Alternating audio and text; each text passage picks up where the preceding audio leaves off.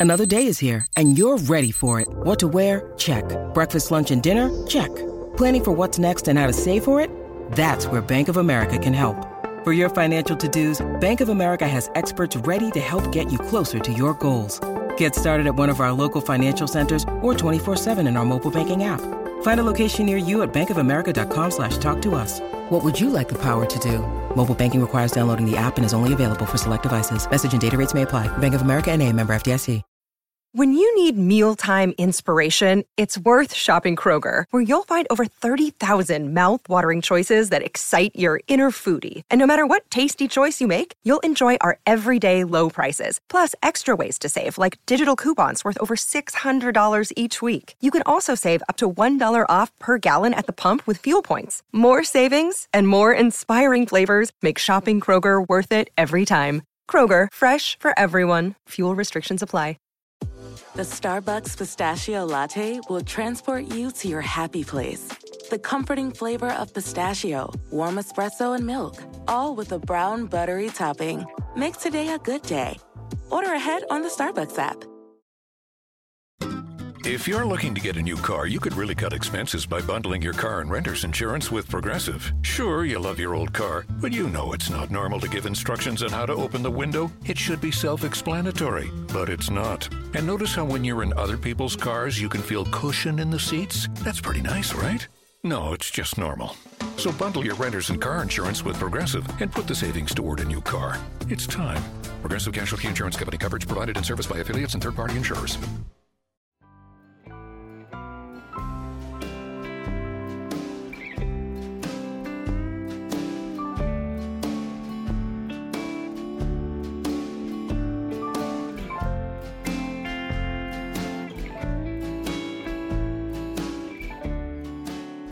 Well, it seemed like a new beginning for the band, or a reconquering of the rock music world. That was all critical appraisal. Northern Lights Southern Cross publicly and privately held very different truths. Deemed a comeback and with the expectation that the band would resume their mantle as kings of authentic rock music, the band didn't really see it like that, at least on the inside. As the praise mounted, starting with the massive tour with Dylan in 74 through the release of their very solid album in Northern Lights Southern Cross, the members of the band were steadily declining. Fraught with infighting, or rather passive aggressiveness, the band somewhat meandered. From Robbie's perspective, he was trying to keep it all together and push forward, but the rest of the band was not interested. From the perspective of the other four guys, Robbie's iron grip on the band and by extension their business was smothering. You add in drug abuse and alcohol that was present and a shared vice amongst the entire band, it didn't help matters. Though the drugs and booze didn't stop the productivity of the group like suggested by some, it's telling that the band kept busy, just not on their own group you'll notice a pattern of sorts. When times got complicated or tough, the band wouldn't tackle the issues head on, rather put their efforts into other work, whether it was during the era of stage fright or now Northern Lights Southern Cross. Thus begins the story again, confused, frustrated, and angry. The band took their talents to the works of Neil Diamond and Eric Clapton. However, this time, it was a breaking point. They didn't know it yet, or maybe they did, but it was only a matter of time before the glass house shattered.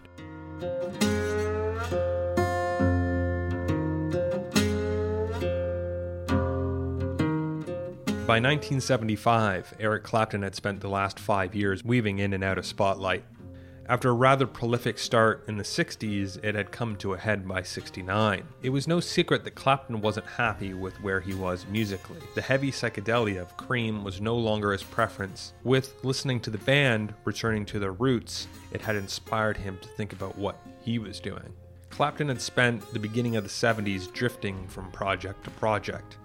First, it was Blind Faith, a supergroup he formed in 1969 with Steve Winwood, Eric Clapton, Ginger Baker, and Rick Grech. The purpose of the group was Clapton's attempt to get back to the fundamentals, with an album recorded and a tour booked. He had an opening act in Delaney and Bonnie and Friends. Clapton spent time jamming with that group instead of his own Blind Faith. He supposedly liked their rootsy blues based sound more. And after that tour, he left Blind Faith Delaney Bramlett encouraged Clapton in his singing and writing, and under the Bramlett's backing group, an all star cast of session players, including the likes of Leon Russell and Stephen Stills, Clapton recorded his first solo album during a brief hiatus in between tours. Titled Eric Clapton, Delaney Bramlett co wrote six of the songs with Clapton and also produced it. Though Clapton was still uncertain of the path in which he wanted to go down, he also spent time recording with George Harrison on his album All Things Must Pass in the spring of 1970. And also during that period, he recorded with artists like Dr. John, Leon Russell, Billy Preston, Ringo Starr, and Dave Mason. He was on to the next project before long and something later entitled Derek and the Dominos. With the intention of counteracting the supergroup mold that he found himself trapped into, Clapton assembled a new band composed of people like Bobby Whitlock as the keyboardist and vocalist, Carl Radle as a bassist, drummer Jim Gordon, and Clapton playing the guitar. Now, it was his intention to show that he need not fill a starring role and functioned as a band member as part of an ensemble. During the period, Clapton was increasingly influenced by the band as mentioned and music from Big Pink in particular, saying, quote, what I appreciated about the band was that they were more concerned with the songs and singing. They would have three and four part harmonies, and the guitar was put into the perspective as being accompaniment. That suited me well because I had gotten so tired of the virtuosity or the pseudo virtuosity, long, boring guitar solos just because they were expected. The band brought that back into perspective. The priority was the song. Now, the sessions went on to add people like Duane Allman of the Allman Brothers, and together the group created Layla and other assorted love songs. Layla received only lukewarm reviews upon its original release. The Shaken group undertook a US tour not long after without Allman, who had to return to his own band, the Allman Brothers. With a series of projects that now didn't quite pan out to Clapton's vision, he was also plagued by romantic longings and drug and alcohol addiction. He was infatuated with George Harrison's wife, Pattie Boyd, and torn by his friendship with Harrison. He withdrew from recording and touring and isolated himself in his Surrey residence, and the Dominos broke up. He nursed a pretty bad heroin addiction, which resulted in a lengthy career hiatus, interrupted only by performing at Harrison's Concert for Bangladesh benefit show in New York in August of 71 which he barely made it to. By 74, Clapton started to mount a comeback, however. He started living with Boyd, kicked his heroin habit, though he was still a heavy drinker and cocaine user, and he began to produce work again. With a series of fine albums released and seeing number ones for the first time as a solo artist, he finally got what he desperately wanted to make a record with the band. Clapton entered Shangri La in March of 76. His label wanted an album, and Clapton tried first to secure Robbie as a producer. However, he was busy working with Neil Diamond though Clapton was still highly collaborative with the other members of the group. Now, as mentioned, the band had a fair share of issues, and apparently getting them into the studio altogether was a rare feat.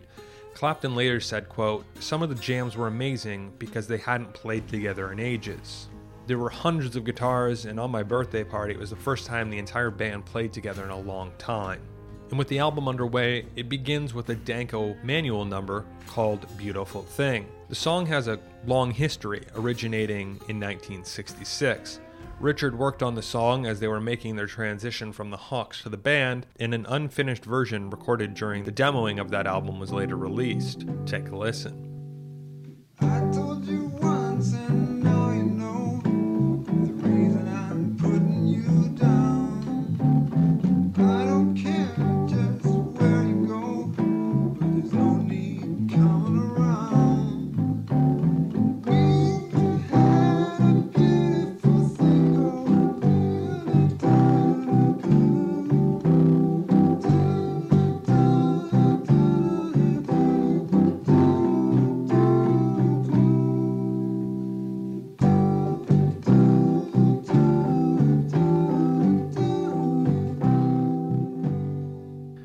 The song wasn't finished, but Manuel brought it back almost a decade later for Clapton, who was struggling to write his own material.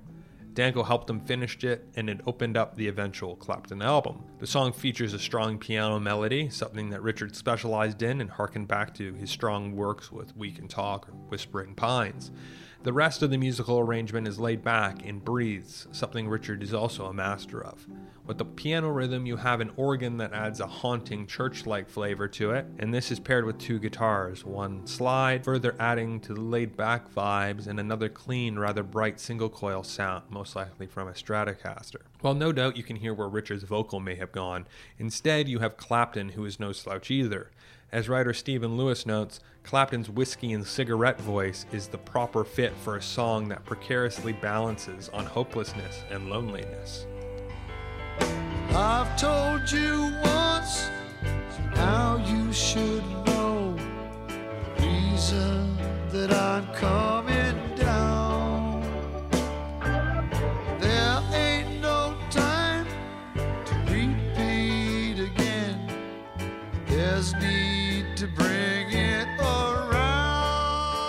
Now, in the chorus, we switch to a rather full female choir to aid the organ in that church gospel light flavor.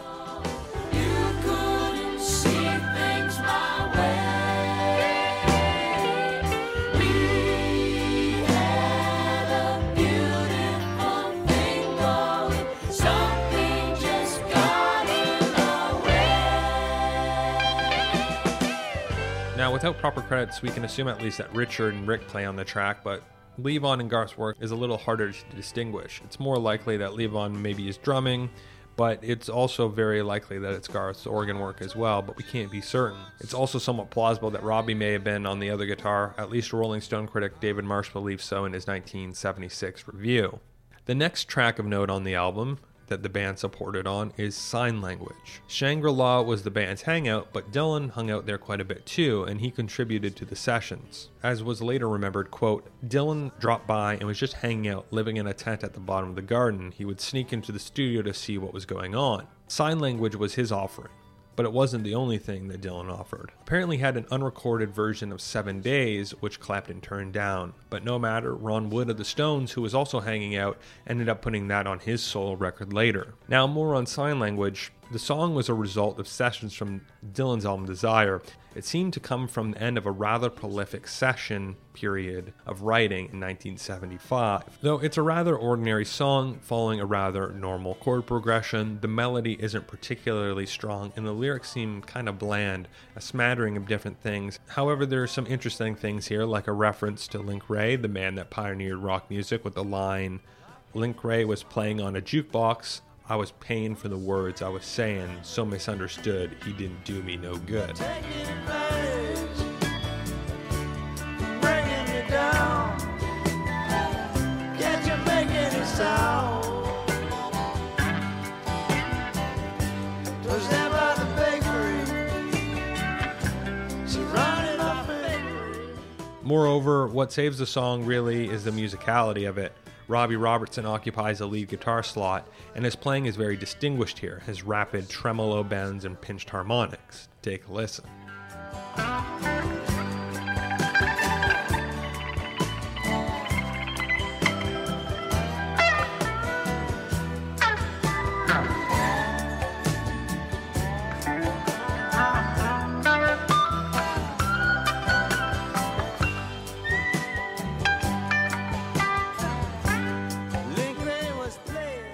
Layering also works well here. The acoustic guitars, the rich dobro sound, it all works together beautifully. The vocal is also shared, Dylan and Clapton singing as one. It's rather clunky and neither seem confident, but you are left with a rather interesting song and collaboration nonetheless. Clapton said that Dylan liked to change a lot between takes, something that he wasn't used to, but given the nature of the collaboration, he decided to get to Dylan's level and just mellow out. Next is Clapton's take on Alfred Field's blues heavy hitter, County Jail Blues. Released originally in 41, this was a rather safe spot for Clapton. Musically, it's straightforward, but Clapton and Co. update it and give it more of a groovy feel. Richard Manuel pounds the keys, rhythmic and strong, but never overcomplicated or overpowering. This is paired with a great Billy Preston on organ, and multi track guitars, both straight up chords and slide, also aid. Take a listen. Thank you.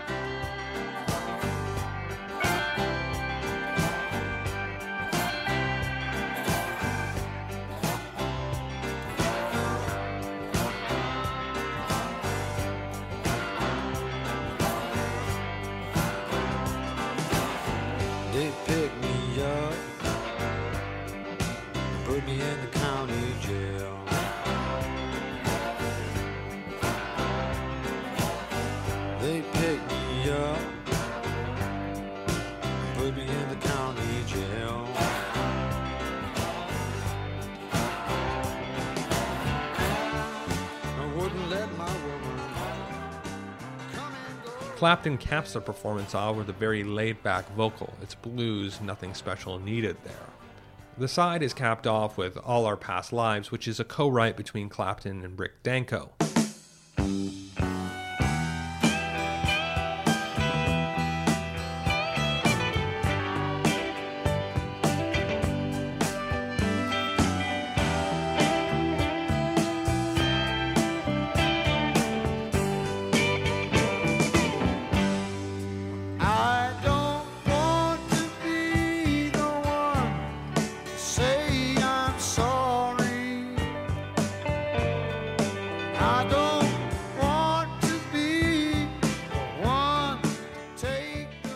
Vocal trade off between the two is a great little piece of history here. They are joined on the chorus by several other people, including the now familiar women's choir that's throughout the album. Clapton remembers that Danko's particular style when recording vocals was something that he wasn't used to. He said that Danko would change the way he sung the song differently on every take, making it rather difficult but also amusing.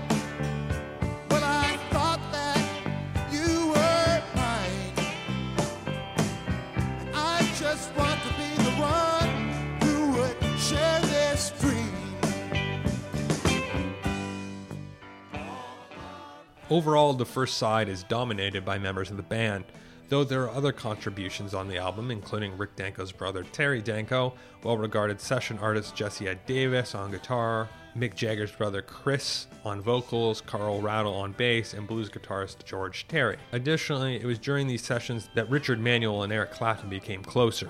Most likely, their substance abuse issues bonded them. As Clapton later remembered, quote, Richard, Manuel, and I were like blood brothers. Every night when the session ended, we'd be the only ones left standing. We'd just play all fucking night. The album was released in August of 1976 entitled No Reason to Cry. It became one of his best international successes of the 70s, reaching the top 30 in seven national music album charts, hitting the top 10 in the United Kingdom, peaking at 8, and in the Netherlands, where it topped out at 9. The album was certified platinum in the UK, in Norway, and the United States. The album charted 13th and 15th, respectively. However, on the critical side, it was met with lukewarm reactions. Critic William Ruhlmann writes, quote, The most memorable music on the album occurs when Clapton is collaborating with members of the band and other guests. Before using the dagger line, quote, a good purchase for fans of Bob Dylan and the band, but not necessarily for those of Eric Clapton. And Rolling Stone critic David Marsh was quite harsh when saying Clapton had sacrificed much of his credibility in his move west. Clapton is playing someone else's idiom. The results are more melange than masterpiece.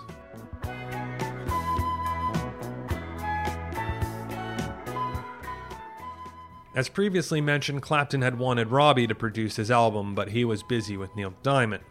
Diamond had been an idol to Robertson, and Neil had cut his teeth as a successful songwriter in the famed Tin Pan Alley, something Robbie desired. Diamond also happened to be a neighbor of Robbie's in Malibu, and the two met and hit it off. Robbie later said, quote, he still had the classic good looks, that led to some people to refer to him as the Jewish Elvis. His kind and open manner made my family take to him right away. Though, according to Robertson, he kept on blowing off Diamond's record. He wasn't sure if he was the right fit, and Diamond's management took this as a negotiation tactic, coming back with bigger offers to produce the album. Finally, after a meeting in which they bonded over their stories of being young kids visiting the Brill Building and the legacy of the Tin Pan Alley, Robbie agreed to produce the record. With Robertson eager to produce more and their new state of the art facilities at Shangri La, Robbie and Diamond began to work on material there in 75. The eventual album was a stark departure for Diamond. In 72, Diamond had took a break for a number of years, including no performing. He had started to mount a comeback in 74 with his album Serenade, which was deemed critically as overblown, self important, and banal. Diamond was looking to shake it up, and Robertson was the man to do it. Robbie employed a very different production style and brought more diversity to the arrangements and compositions. According to Robbie, quote, we had a blast making the record, which was called Beautiful Noise. The theme centered around New York City and a young man learning the hard way about the trials and tribulations of making it in the music business during the mid 60s. The album began with the namesake Beautiful Noise, and it's a rather bizarre song. It's big, it's bombastic, and highly produced. From the very first second, you know what the record is going for, what types of songs and production you'll be listening to for the next 45 plus minutes. There's nothing overly endearing or interesting about it, and it's only really saved in part by Garth Hudson's organ work. Take a listen.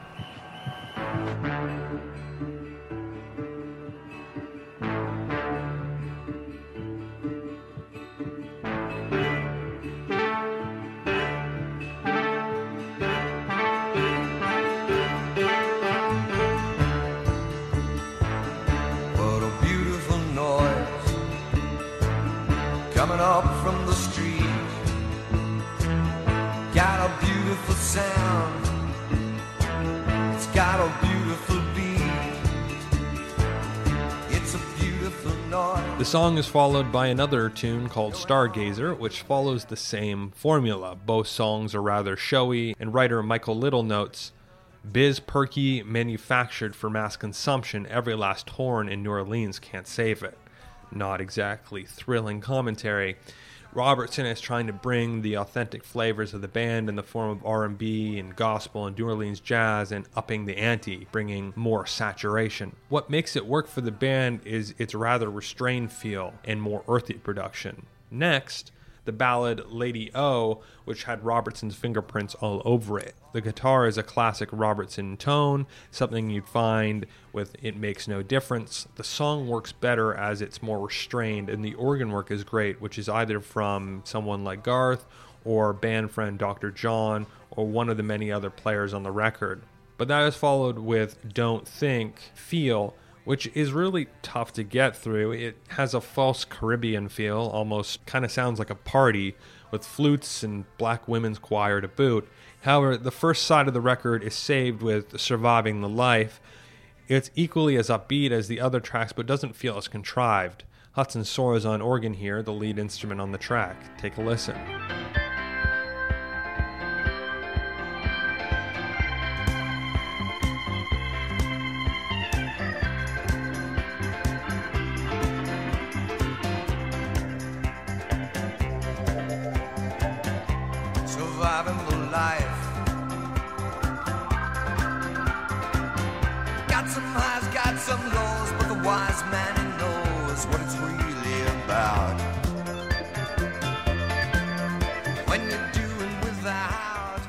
And though the lyrics leave a lot to be desired, not everything has to be deep or overly philosophical, but the thesis of the song is in the lyric You're alive, you might as well be glad, which is sort of laughable.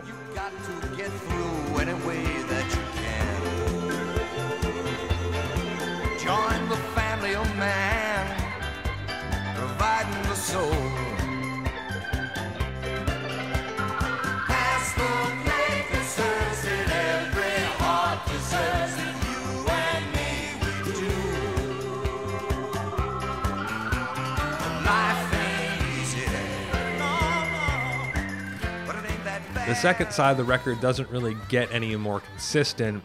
Ballads like If You Know What I Mean and Home is a Wounded Heart are syrupy and a tad overproduced and don't come across as authentic. Tunes like Street Life and Jungle Time nowadays seem kind of dated and probably were even dated when they were released. The challenge with a lot of these songs are they are interesting and parts here and there are really good whether it's lyrics from signs or somewhat interesting instrumentation on Street Life. The record ends with the only co write on the record, a collaboration between Robertson and Diamond entitled Dry Your Eyes. And according to Robbie, quote, Dry Your Eyes was about how people felt after the assassination of Martin Luther King. Dry your eyes, take your song out. It's a newborn afternoon. And if you can't recall the singer, you can still recall the tune.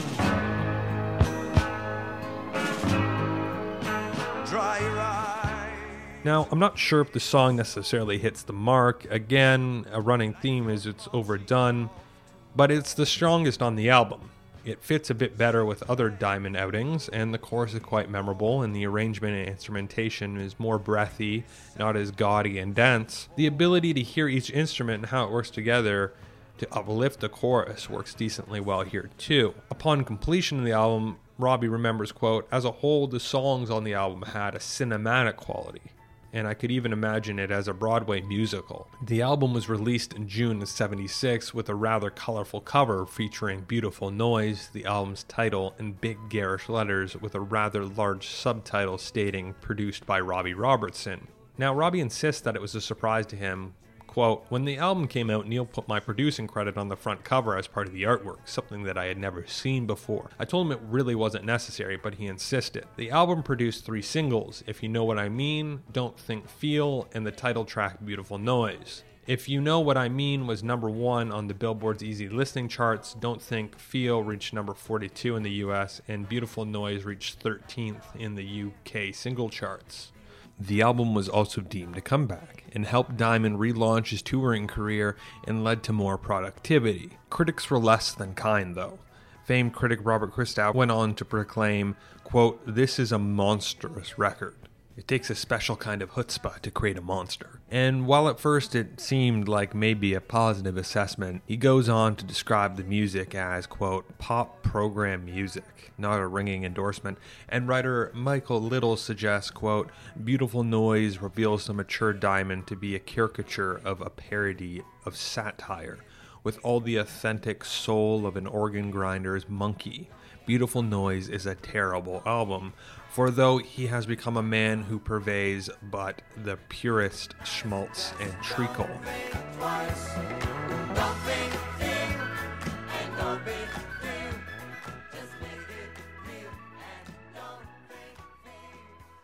But by the summer of 1976, the band was back together and things started to change.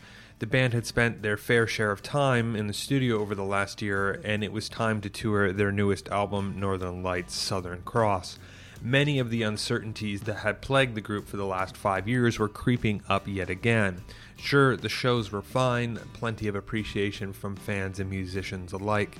Dolly Parton, in particular, commented on the band's performance after an especially gruelingly hot performance at Santa Monica County Bowl. However, the attitude wasn't great, and Richard didn't seem to be enjoying himself. His partner Jane had left him numerous times, and after failed attempts at trying to help him with his various battles, his current girlfriend was Cathy Smith, a Canadian who later became famous for injecting the original Saturday Night Live cast member John Belushi with a fatal dose of heroin and cocaine in 1982. Now, she had taken up with Levon's girlfriend at the time and tried to help Manuel, but as you can surmise, it didn't go well. Smith herself struggled with drugs. And towards the end of the summer, the band was booked to play a festival Steiner Ranch near Austin, Texas. The roads were blocked, and the only way in and out of the festival grounds was by boat. They had speedboats ripping up and down the river carrying performers, and the boat bringing the band was flying over the water when Richard decided he wanted to move up to the front. But as he stood up, the group hit a wave and the boat pounded down hard and threw Richard backwards, snapping his neck badly. And as Helm claimed, quote, Robbie got superstitious when it happened. Much like when Robbie came down with a weird case of stage fright before the band's first performance at the Winterland, these cases called for an off the cuff solution. The band brought in Tibetan monks to remedy Richard. As Robbie remembers, I was expecting men in robes with shaved heads, but these guys looked more like FBI agents, dressed in dark suits with big, clunky shoes. They were direct, almost rude, as if they were on some kind of mission. Now, the guys were concerned, but were assured Richard would be fine, and after an hour of chanting, and God knows what else, Richard was healed. His neck no longer hurt, and he could move more without pain. Richard later explained, quote, they put both their hands over me and moved them to different areas of my body. They hummed different notes like they were searching for a sound. The humming got louder. My eyes started to water. Finally, it got quieter and softer and softer until they stopped. They took my head into their hands and moved it around and around, and it didn't hurt. And while the band were concerned about Richard and his neck, there was also worry about the drug intake. All the guys were getting a little too deep, and as Robbie states, we were all skating on thin ice in one way or another. The drug use and the general lifestyle was a problem but the other was the machine that was being built around the band. We know that the band at one point resisted outsider influence, whether it was from the label or their management. However, as the 1970s lurched forward, the band surrounded itself with more lawyers, more management, and more fingers in the pot. And as Levon remembers, he was concerned about the management's plans around investment. Quote, we had a big chunk of money coming to us around then, representing publishing money and royalties. Suddenly, we had been goosed into a much higher income tax bracket. Our management wanted to invest in condominium development in Colorado Springs and some weird tax shelters involving oil and natural gas exploration. Potentially lucrative investments that also happened to be extremely risky. I got disgusted and began to disengage. I hated to do it, but the things in the band had passed beyond my control, and I had to get out of there. And as you can see, it became less and less about a band of brothers. It was no longer about making music. It was about protecting the commercial and monetary interests of the band's brand, which honestly wasn't really anything special to begin with. Levon also happened to be right about his concerns about shoddy investment. He later mused, when they told us some years later that they needed to buy 700 replacement refrigerators, the condo investment didn't look so hot anymore. When the oil and gas shelters collapsed in the 1980s, a lot of famous people lost a lot of money and it made the papers as a financial scandal. But they were back on tour and it was a rocky road. The unevenness was noted by critics. The Los Angeles Times noted, quote, "The band re-exerted its role as America's premier rock band, but it needs to deal more forcefully with the issue of its past versus its presence." And the New York Times stated, the band devoted the last half of its set to more superficial numbers from its more recent albums. The performance was musically impeccable, but it lacked the grand, almost desperate intensity of the first part of the show. And by the time the band made their way to Nashville in September, the audience just didn't respond. No applause, and they left the stage without an encore. According to John Marlowe, a writer who was present at the show, Robbie, upon walking off the stage, said, You know, it's nights like this that sometimes makes me wonder what the hell I'm doing out here on the damn road in a rock and roll band. And Rick had also had enough, and during the tour, he had thought about and signed a deal with Arista Records. And Levon remembers, quote, I knew he had been unhappy with things for a long time, and I think he had seen the end coming and wanted to get on with his career. And what made this even more of a pointed note is Danko had signed the deal with Arista rather than going with Warner Brothers, who was offering the band a $6 million contract to record an album a year. And not long after, Levon took Danko's cue and was working with Henry Glover and our company and secured himself a record deal with ABC. And the band began to drift. Now, with Robbie, he later said, even before Richard's accident, I had started to contemplate the idea that we might need to get off the road before something really bad happens. And Robbie was maybe right. Maybe it was fear about another accident being the last accident, someone dying, or maybe he'd become more superstitious, as noted. Robbie was also smart and shrewd when it came to business. The band wasn't performing well on the road, members began to drift and sign their own deals, so Robertson plotted his next career opportunity. He was later quoted as saying, I was no angel during that period, but to put it rather bluntly, I was just more scared than they were. I didn't have the balls to try everything that they were willing to try. It was almost as if it had become this experiment how close to the edge of the cliff you could drive without falling off. Robbie was isolated in a lot of ways from the rest of the band. They turned their backs on him for various reasons, as mentioned, and had started doing their own projects with more vigor. Robbie also began to see that the control he once had over the members may have been slipping, and it was time to blow it up.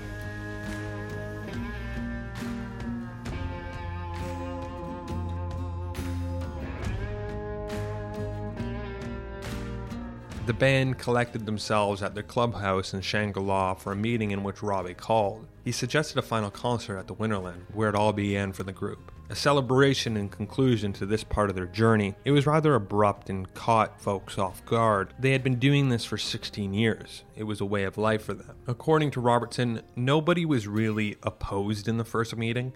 Garth, who always had beaten to his own drum, was seeing the drugs and alcohol creep in and affect the rest of the band, and when he suggested it was maybe time to take a step back, the others respect his perspective.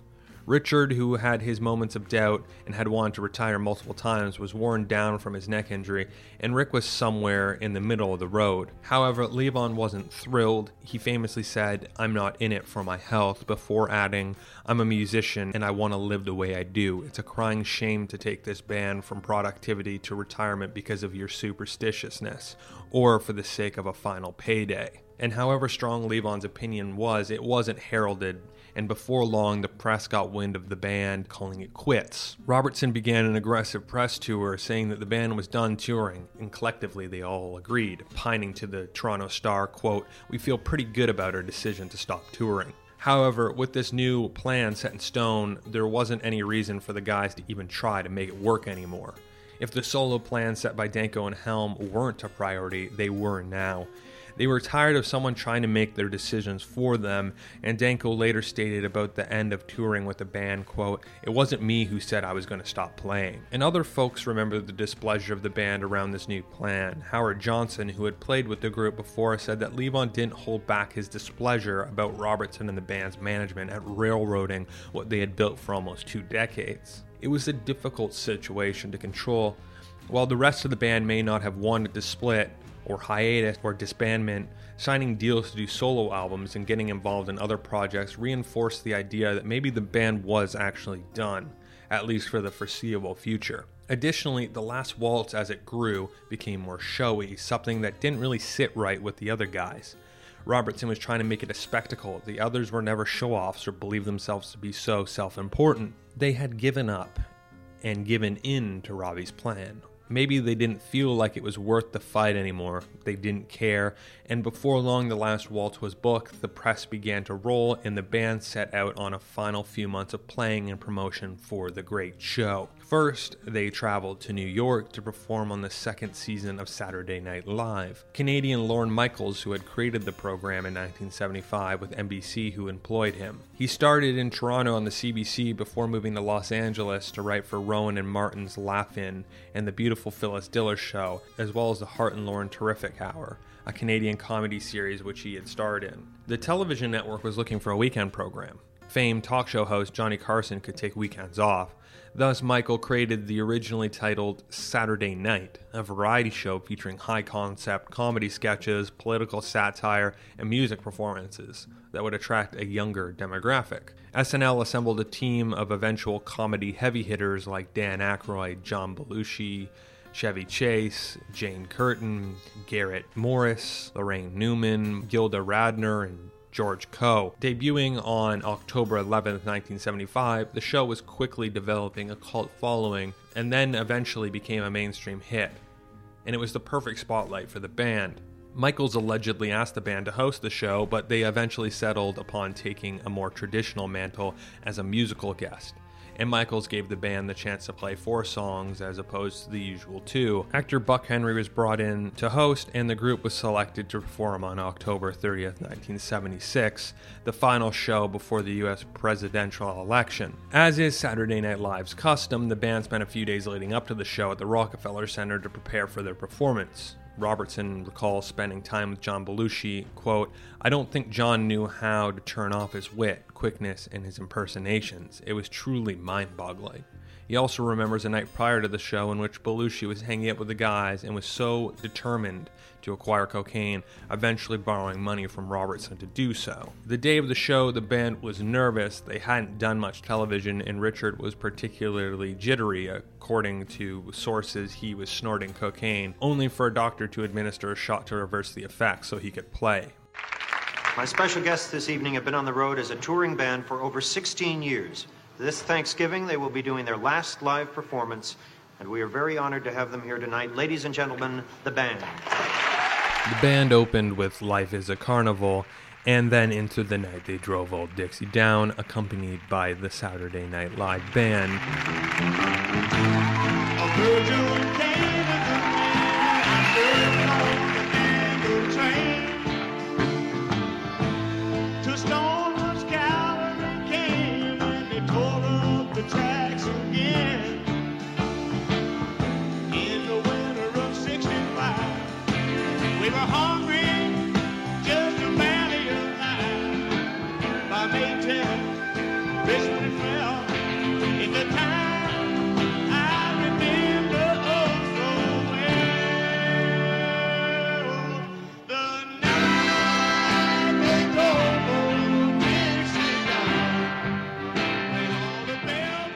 And for their second set, they played Stage Fright, once again augmented by the Saturday Night Live horn section.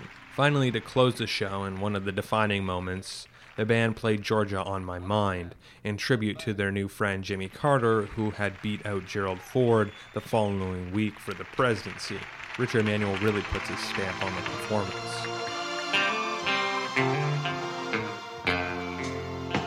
Georgia, Georgia, the whole day through. There's this old sweet song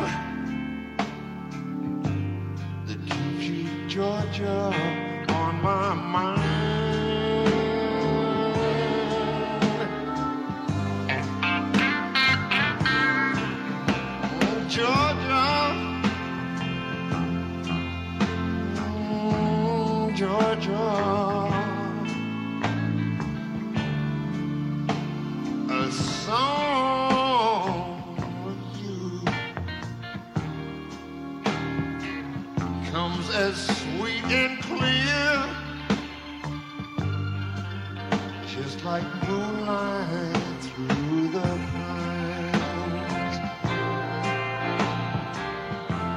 Now, the Saturday Night Live performance would be the last before the band found themselves in the whirlwind that was the last waltz. They were about to enter rehearsals for the big evening, Thanksgiving dinner and all. It was the last big stretch, a massive job of learning 20 new songs in two weeks at their clubhouse, Shangri-La, to back their guests on the night, as well as lay down the final tracks for their last studio album for Capitol. The band had now run the tank dry, and they had to limp to the finish, only on fumes.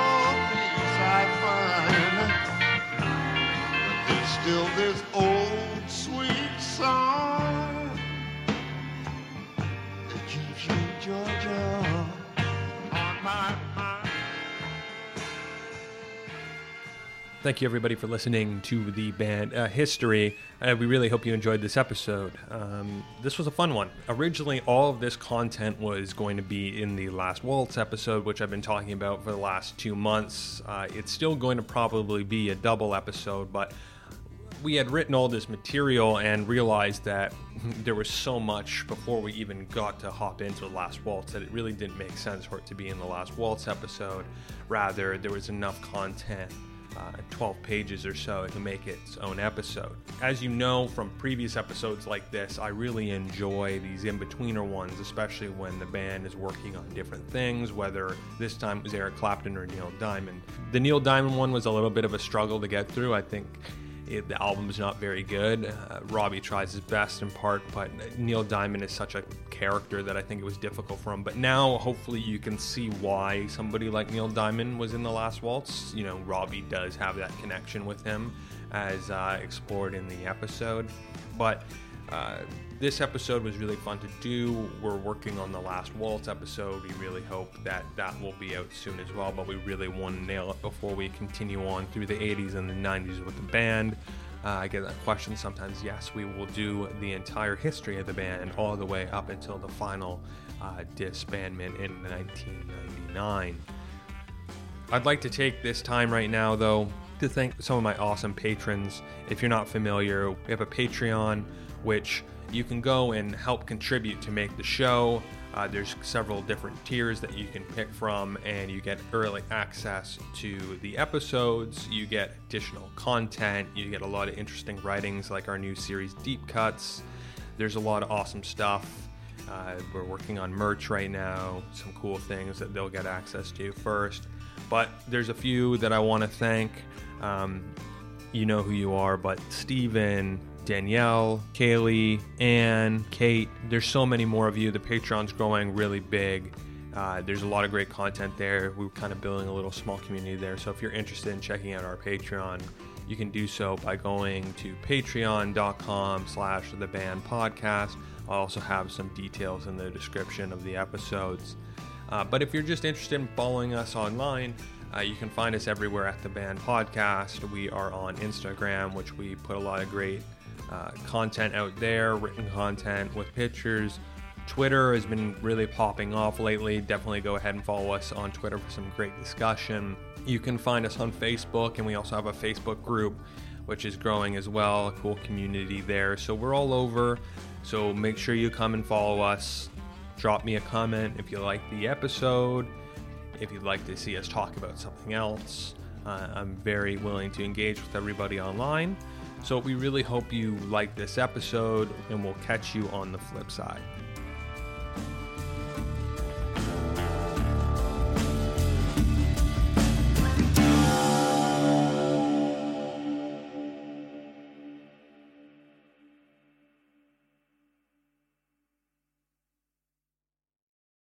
Progressive presents Adjusting to the Suburbs.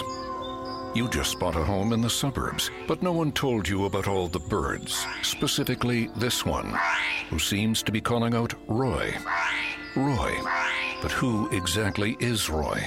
And why doesn't he ever respond?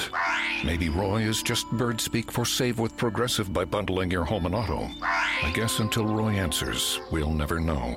Progressive Casualty Insurance Company coverage provided in service by affiliates and third party insurers.